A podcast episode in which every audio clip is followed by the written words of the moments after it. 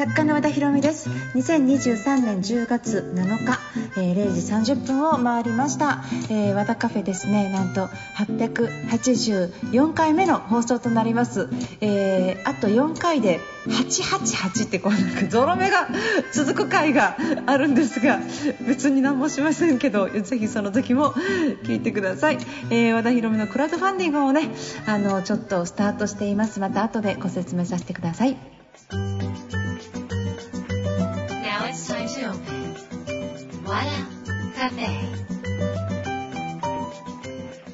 改めまして FM 富士をお聞きの皆さんこんばんは。和田カフェのオーナー和田博美です、えー、ちょっと冒頭でもお話ししたクラウドファンディングが実は昨日からあのスタートしてます。でこれもともとクラウドファンディングをやろうと思ったきっかけはあのー今年3月にやった「宝物」というお芝居を、まあ、あの地方大阪とか地方でやってほしいっていうことがあったんですがなんせ、えっと、ちょっとすごくその。赤字になって持ち出しがすごく多くなって私も一つの小さな会社を経営している立場として、えっと、そこにちょっとあんまり会社経営的には力入れられないっていうね、まあ、趣味の延長でも趣味の延長でそこまでっていう感じだったからでもじゃあちょっとクラウドファンディングでなんかちょっと応援してもらおうって最初思ったんですね。で思ったんですけどあのいろいろ話していくと和田さんせっかくそれ本出して出版20周年で手帳も出てやっと3年越しに書いた小説も出るのにお芝居再演だけだとなんかもったいなくないですかって和田さんもうお祭りみたいなのにってなったからじゃクラウドファンディングで今まで応援してくれた人に何か還元できるようななんかこうみんながハッピーになるようなクラウドファンディングのリターンを用意しようということで、えー、和田博美ワクワクフェスみたいなね。そういう、えーとまあ、クラウドファンディングがえー、完成したということですね。あのと結構面白いクラウドあのリターン吉田神社のリターンとか角田光代さんね小説家の角田光代さんとのセミナーもあります。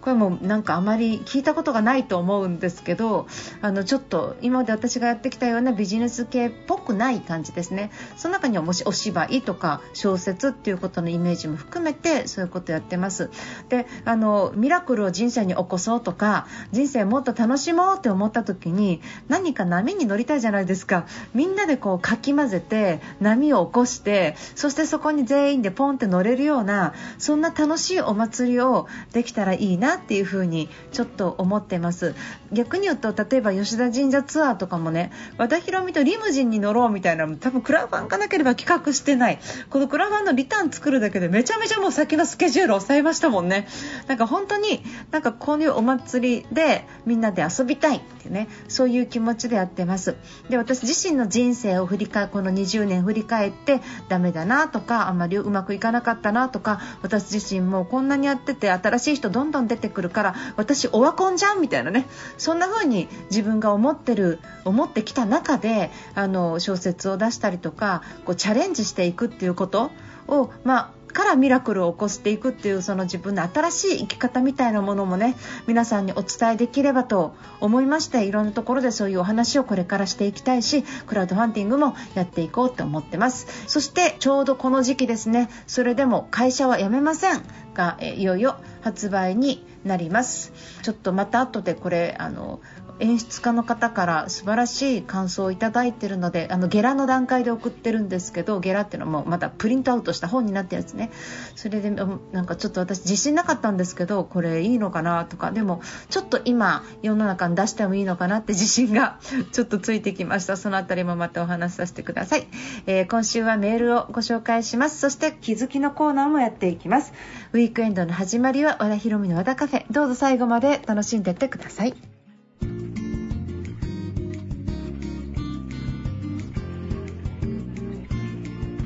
スピッツで冷めないをお送りしました。またひろみの和田カフェ番組に届いたメールをご紹介します。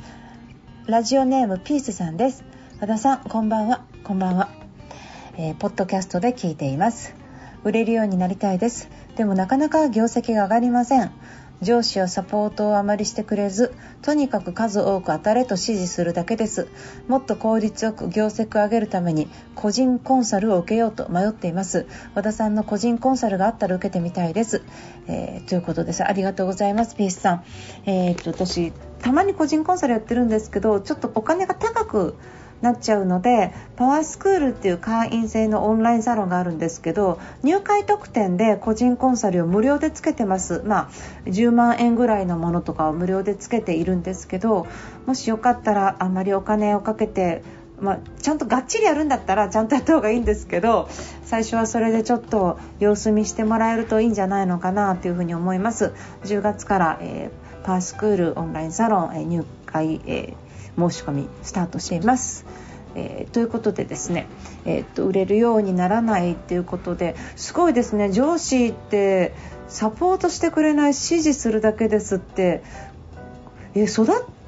ねダメですよね。なんか会社嫌になっちゃいますよね。どういう風な営業をしているのかとかどういうやり方をしているのかとか例えば人には多く合ってるんだけれどもクロージングが効かない。うまくいっていないのかプレゼンテーションでしゃべるところでちょっと詰まってしまうのか、えー、っとそのそもそもその商品が例えば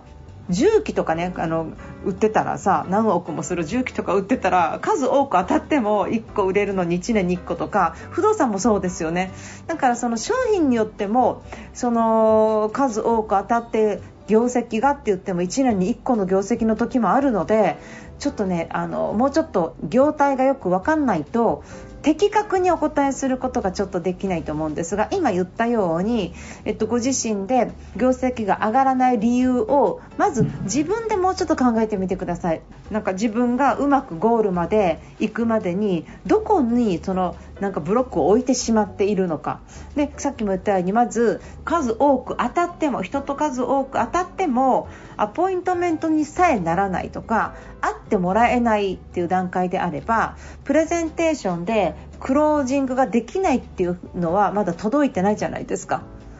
ね、そうすると,、えーと、会ってももらえないっていうことはアプローチの仕方とかいきなり売り込んでいるとか相手の話を聞かないとか迷惑がられているとか、まあ、そういうその原因があるかもしれない。それ入り口の段階ですよね。そうすると,、えー、っとまずそういうことをやっていてもなかなか結果がつながらない。でおそらく数多く当たれという上司の方は100人断られても101人目で OK じゃないか。1000人断られても1人当たればいい。たまたま欲しかった人たまたま求めてた人を探すんだみたいななんかこの砂浜で金の粒を探すみたいな なんかそんなセールスをさせてるわけですけどあの本当のセールスはねそのなんか砂浜で金の粒を探すっていうことで数多く当たれとかだと疲弊するじゃないですか。だから、えっと、どういう人の問題を解決してどういう人の役に立つのかっていうことをきちんと自分の頭で理解してじゃあその役に立ちたい人はどこにいるのか。でもその人はまだ欲しいと思ってないからどんな風な気づきを、えー、持ってもらって伝えたらその人がそれならやってみてもいいかな。確かにそれって必要だなっていう風にこうピンと思うかとかそういうことかなって思うんですよ。だからニーズはすごくたくさんあったとしても金の粒を探してる時はご本人例えば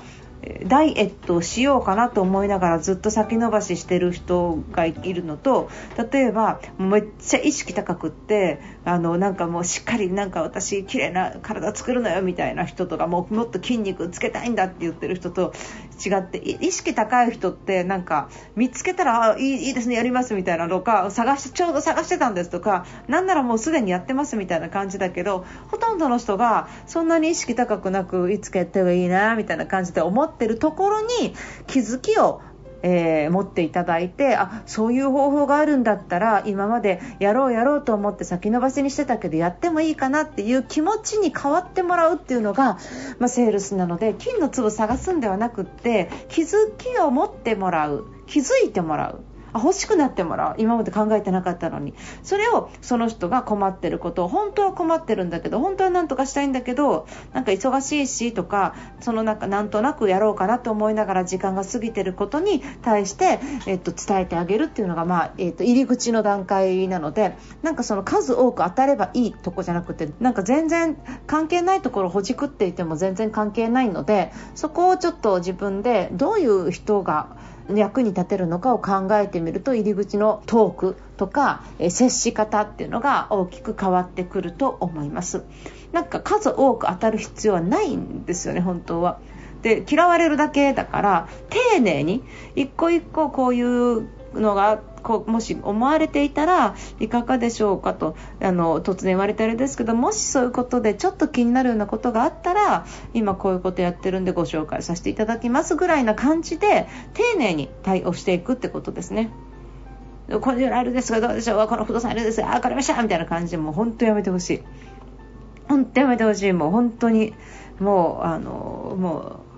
続かないよそんなセールスみたいな感じで思ってますけどね。はいえー、であとは、まあ、あの自分が今度喋り方とかね早口だったりとか全然なんかもう偉そうだったり、まあ、もう棒読みだったりとか喋り方も気をつけなきゃいけないですよね。であとプレゼンテーションでちゃんと抑揚がついてるかとか振り落ちがあるかとかねそういうトークの技術みたいなものあと聞き上手でお客様の話をしっかり聞き出す質問が用意されていてそれを相手に興味を持って聞けるかということ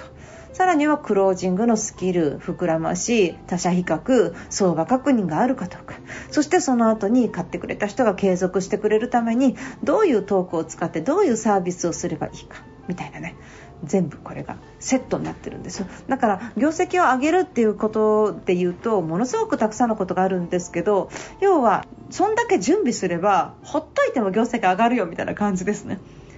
で結局それをで本当は上司が教えなきゃいけないのを教えてないので上司もできないんですよきっとだからまあ、そのちゃんとしたフェルスを学ぶっていうのはとっても大事なことだと思いますしなんかお役に立てることがあったらあの学びに来ていただければなと思います。まあ、あの私がサボっててですねそのなんかしょっちゅうセミナーやらないんですよ。いい加減にしろみたいな感じなんですよ。ねなので今度クラウドファンディングの中にちょっと個人コンサルとか入れときますのでなんかそれちょっと選んでいただいたりとかかな。あと、えー、パースクール会員さんになっていただいてその時に、えー、何々で質問いただいたらまたそこでお答えしますし、まあ、セールスセミナーまたクラウドファンディング落ち着いたらもう一回やろうと思ってますのでその時また受講してみてください。よろしくお願いします。とにかく今言ったことを自分でできることからね、まずやってみてください。頑張ってください、ピースさん。わらカフェ家入レオで Brand New Tomorrow をお送りしました。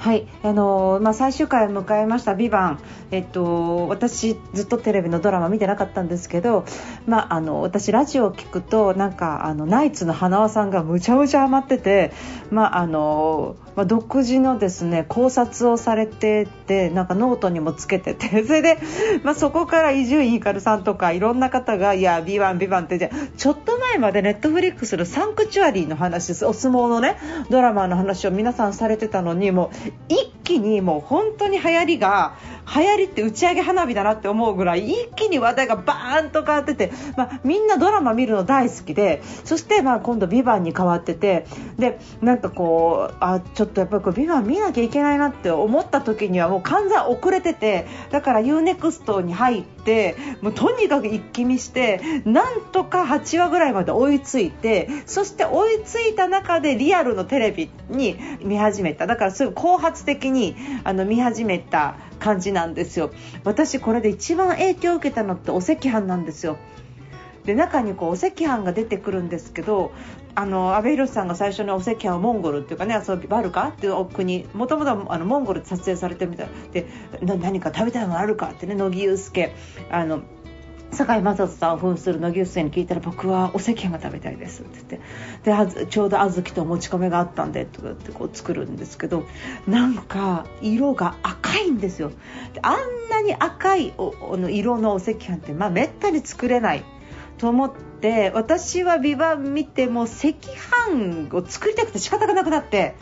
それであのもち米と小豆を買ってきてですね。であの YouTube 見たらビバン風のあの赤飯作ってるの1人だけいたんですよ。でそしたらちゃんと蒸し器でねちゃんと蒸し器でなぜあの色が出るかっていうと10分おきに蒸し器を開けてえ小豆の煮汁をこうかけてって色を出すっていうことされてたんですけどそこまではみたいなね。で私あの炊飯器じゃなくってあ保温が効かないえー、っとバーミクラのあのお米炊くやつ保温がついてない炊飯器を持ってるんですそのポットっていうのが鉄でできていてであのちょっとそのバーミクラの中にお赤飯の作り方が書いてあったからまずそれ読んでそれでまあ小豆を煮ながらいや私本当にビバンの影響でお赤飯作りました。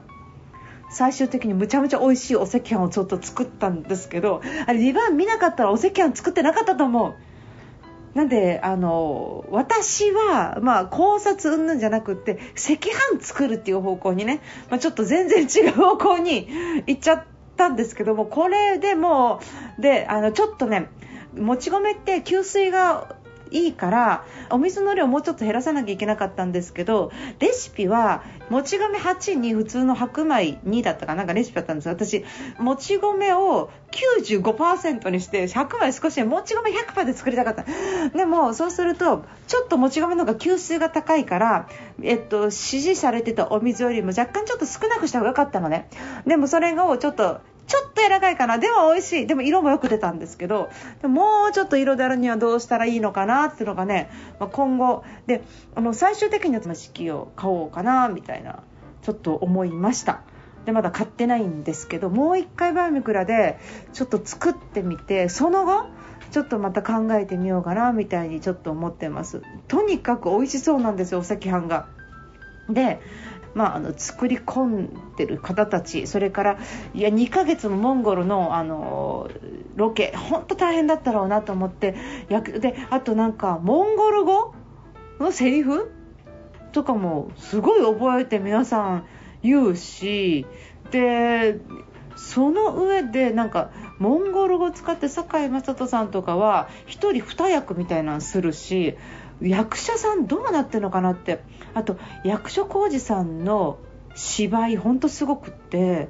私役所広司さんの芝居がなんでこれ顔かなと思ってあのあの造作？あれ全然違う顔だったら演技力って何なんだろうと思って表情？表情と声の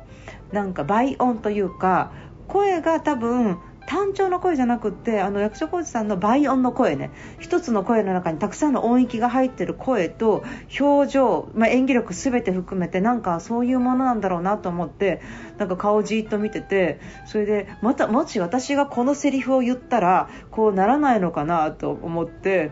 なんかちょっと直所コーチさん喋った後に私テレビの前でセリフ真似して喋ったりとかしてみたんですけどなんかそんななんだろう何がって、まあ、そんな風に思いながら見てました。ということで、えー、まだ見てない方、えー、見れると思います、えー、まあ、韓流ドラマにずっと負けてたかなみたいなね。なんかそういうのもあってテレビの業界の方たちが本気を出したみたいな感じ？でもなんかその裏とかでねなんか大こけしてるドラマもまだまだいっぱいあると思うんですけどあれを見た他の局が今後どんなあのドラマを出してくるか今までみたいに簡単になんかちょっと流行った漫画をパロディー化するとか流行りのタレント使おうみたいなちょっとそのなんかそういうことじゃないものを、まあ、あの作ろう作った方がいいんじゃないかみたいなねそういうことがもし起これば日本のドラマはすごく面白くなっていくだろうなとすごく思って見てました。これから見る方ぜひ、えー、お赤飯。これかみたいにねちょっと思っていただければと思います。和田カフェ。和田博美の和田カフェ。えー、ここでお知らせです、えー、冒頭でもお話ししました、えー、クラウドファンディングですね。和田博美のワクワクフェアを開催しております。うんとちょうどねそれでも会社は辞めませんという、え小説が出ましてあの小説って思うかもしれませんがうんまあ私が書いたものなのでなんか私っぽいと思います。そりゃそうですけど私が生み出したものなので。ただなんか、まあ、この演出家の方に言われた感想があの半沢直樹シリーズのような派手な逆転劇ではないけれどだからこそ日々懸命に生きている社会人の心にすっと寄り添い登場人物に自分を重ねることができる大切な物語、えー、送りバントをして盗塁していろんな人の思いをつなぎながらコツコツ塁を進めてようやく貴重な一点をもぎ取るような登場人物の姿に胸を打たれます。AI 推進部という部署名に込められた皮肉いらなくなった書類を処分するという業務と会社における自分の存在の比喩も見事だと思います。みたいな、えー、っていうふうなこういろいろこうなんかお世辞じゃないっぽい感想をちょっといただいてます。クラウドファンディングにもあのこの小説のサイン付きな、えー、なんかクラファンもあるのであのまあ、小説あんまり普段読まない人、まあ、最近小説本当に読まない人多くなったし、えー、まあ、どうしても YouTube とかねそういうもので時間潰す方、えー、動画で潰す方多いと思うんですが文章を読むっていうことはもう全然その脳内で作り出すイマジネーションの力とかもう全然その違ってくるし私自身があの、まあ、その映像 YouTube とかあんまりそんなそう見ないのはその自分のその想像力とかイマジネーションの力をやっぱり広げていきたいって思ってることがあってで私はラジオとオーディオブックっていうね言葉を浴びながら音声で言葉を浴びながらその想像するっていうことをね日々やっております。あの、まあ、これはあの私の趣味なのであの皆さん押し付けるわけではないんですが今回書いた小説は「逃げても OK」っていうフレーズあるじゃないですかこれも演出家の方に言われたんですけど逃げてもいいよ逃げてもいいよ逃げてもいいよっていうフレーズにちょっと違和感を感じてる人って多くないですか？であのそれの方がいいしなんか鬱になっちゃうしパワハラだしそんなやめた方がいい。今ね、まあ、あるかもしれないんだけどこの小説の中で書いてるのは逃げちゃった人すごいすごいあの大森って男性がいてその人は今アクアショップをやっていてその会社辞めて逃げたからこそ、まあ、そう夢でも何でもないんだけど、まあ、自分のあの人生をそれで生きてると。で逃げてよかったねって話もあれば逆に仕事でミスをして、まあ、ちょっと自分が意図しない部署に異動になった、まあ、新卒の女の子福田はじめがいるんですけど福田はじめはもうそんなのさっさとやめた方がいい。本当にいじめられてパワハラされてやめた方がいいんだけど、まあ、結果的にタイトル通り逃げないっていうかねやめない。だからこの2つのその、えー、とストーリーが、まあ、物語の中にあっててでどっちがどっちってわけじゃないんだけど、まあ、オープニングの第1章で出てくる話は、まあ、あまり言うとネタバレになるんですけど、まあそのえっ、ー、と逃げても逃げても逃げ場がない人間はどうしたらいいんだっていうね。その逃げてもいいっていうその安直な言葉によってあの逃げ場がない人が逃げちゃった場合は捕まえてくれない鬼が永遠に追いかけてくる地獄みたいなものが始まったりすることもあるって。それはあのちょっと怖い話ではないんだけどやっぱりあのどこに行っても嫌な上司がいたりとかなんかこう仕事うまくいかなかったりとかってあるじゃない。だからなんかやめてやめて仕事が続かない人って世の中で皆さん見たことあると思うしでそういうこともやっぱり踏ん張ったりとか頑張ったりすることとか努力することもやっぱり人生の中で必要だよっていうことや例えばじゃあそういうふうにもうクビになりかけた人間であるからこそ上司に忖度がなくなっていく世界みたいなものもう堂々と言える世界。いいじゃんもうどうせクビなんだったらみたいなところで、まあ、自分の正しさを追求していこうっていう世界。それから生産性生産性売上売上っていうふうに言われるけど実際の生産性って目に見えないところにすごくやっぱり存在しているしもしかしたらこの人は全然生産性上がってないけれどもでもその人がいるおかげで実はいつもオフィスが綺麗だったりとかなんかみんながこう笑顔でいっぱいになれるとかそのその人のエネルギーによってあの生産性上げられる人が、まあ、バトンを渡されたように要はシュートをする人バスケだとねシュートをする人ばっかりが生産性高いわけじゃなくってうまく回ってその人にナイスなパスを渡す人間もすごくいるわけですけどそのナイスなパスがバスケだったら目立つんだけど社会とか会社の中ではナイスなパスが目立たないというかね。でそのナイスなパスして目立たない人たちにスポットライトを浴びてたい。でもそれが半沢直樹なんだ。大逆転じゃないけどでも少しずつ何かを変えていくっていうねそういう物語をちょっと作ってみました。まあ、あのいろんなあの創作を入れておりますけどあのぜひねそれでも会社辞めませんを読んでなんかもっと頑張ろうとかねなんかちょっと踏ん張ってみようかなと思う人が世の中に増えたらいいなと思って書いてます、えー、ぜひ読んでいただければと思います。そしてクラウドファンディングワクワクワクワクフェスですからね。ワクワク一緒に乗りたい方は、えー、キャンプファイヤーさんのね、えー、クラファンのページ和田ひろみで検索していただいたりとかあと、えー、うちの和田ビジョンというメルマガで絶賛紹介したり、えしておりますのであのインスタの、えリットリンクの中にも貼っておきますのでぜひそちらも見てチェックしていただいて一緒に乗っていただけると嬉しいです。20周年皆さん一緒にどうかお祝いしてください。よろしくお願いします。ということで和田ヒロミの和田カフェ今夜はこの辺りで閉店になります。皆さん、えー、今週も1週間本当にお疲れ様でした。まだお仕事されている方引き続き頑張ってください。そして皆さん来週もまた素敵な1週間になりますように。お相手は和田ヒロミでした。